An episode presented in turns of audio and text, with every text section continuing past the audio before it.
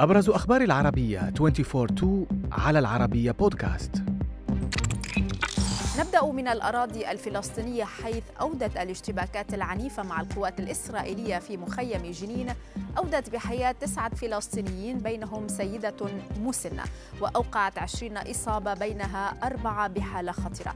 وكانت القوات الإسرائيلية اقتحمت مدينة جنين ومخيمها شمال الضفة الغربية واعتلت أسطح المنازل في المخيم ما أدى إلى اندلاع موجهات أطلق خلالها الجنود الرصاص وقنابل الغاز باتجاه الشبان فيما أفادت معلومات بأن عشرات المرضى في مستشفى جنين الحكومي بينهم أطفال أصيبوا بالاختناق نتيجة إطلاق الجيش قنابل الغاز المسيل للدموع داخل المستشفى بشكل مباشر.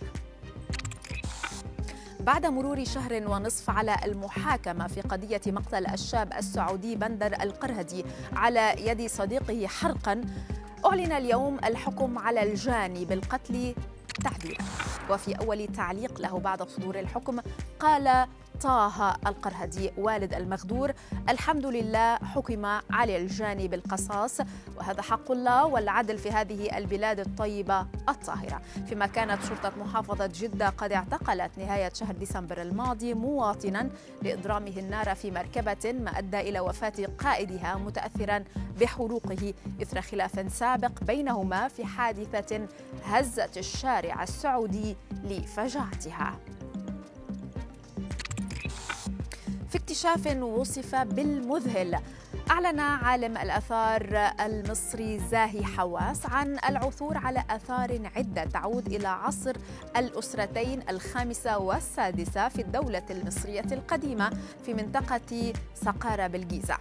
وخلال مؤتمر صحافي أوضح حواس أن هذا الكشف ضم مجموعة من المقابر وتوابيت وموميات مشيرا إلى أن الاكتشافات تضمنت تسعة تماثيل من الحجر الجيري الملون وتمثل تماثيل للخدم وتماثيل منفردة ولم يعثر على أي نقوش تشير إلى اسم صاحب هذه التماثيل إلا أن بابا وهميا عثر عليه بجوار موقع التماثيل يشير إلى أن صاحبه يدعى ميسي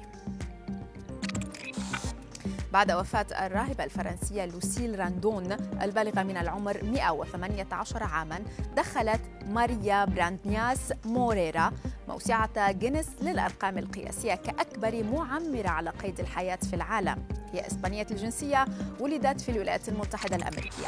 ووفقا لبيانات جينيس فإن ماريا من مواليد العام 1907 تبلغ من العمر حاليا 115 عاما و328 يوما.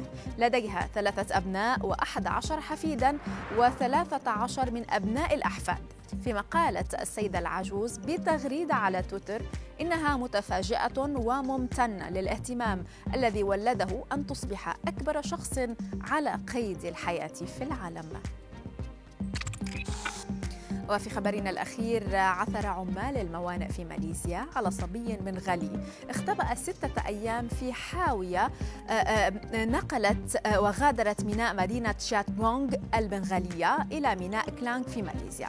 الشرطة الماليزية أوضحت في بيان أن الصبي كان يلعب الغميضة مع أصدقائه في الميناء البنغالي واختبأ داخل الحاوية حاوية نقل بحري وانتابته غفوة بداخلها مشيرة إلى أنه عندما استيقظ وجد نفسه محبوسا محبوسا بداخلها وحاول الاستنجاد لكن احدا لم يسمعه فقد فيها أيامه الست دون طعام أو شراب حتى وصل آه، إلى ميناء آه، كلانج فيما تم التواصل مع ذويه لإعادته إلى بلاده ومنزله قريبة.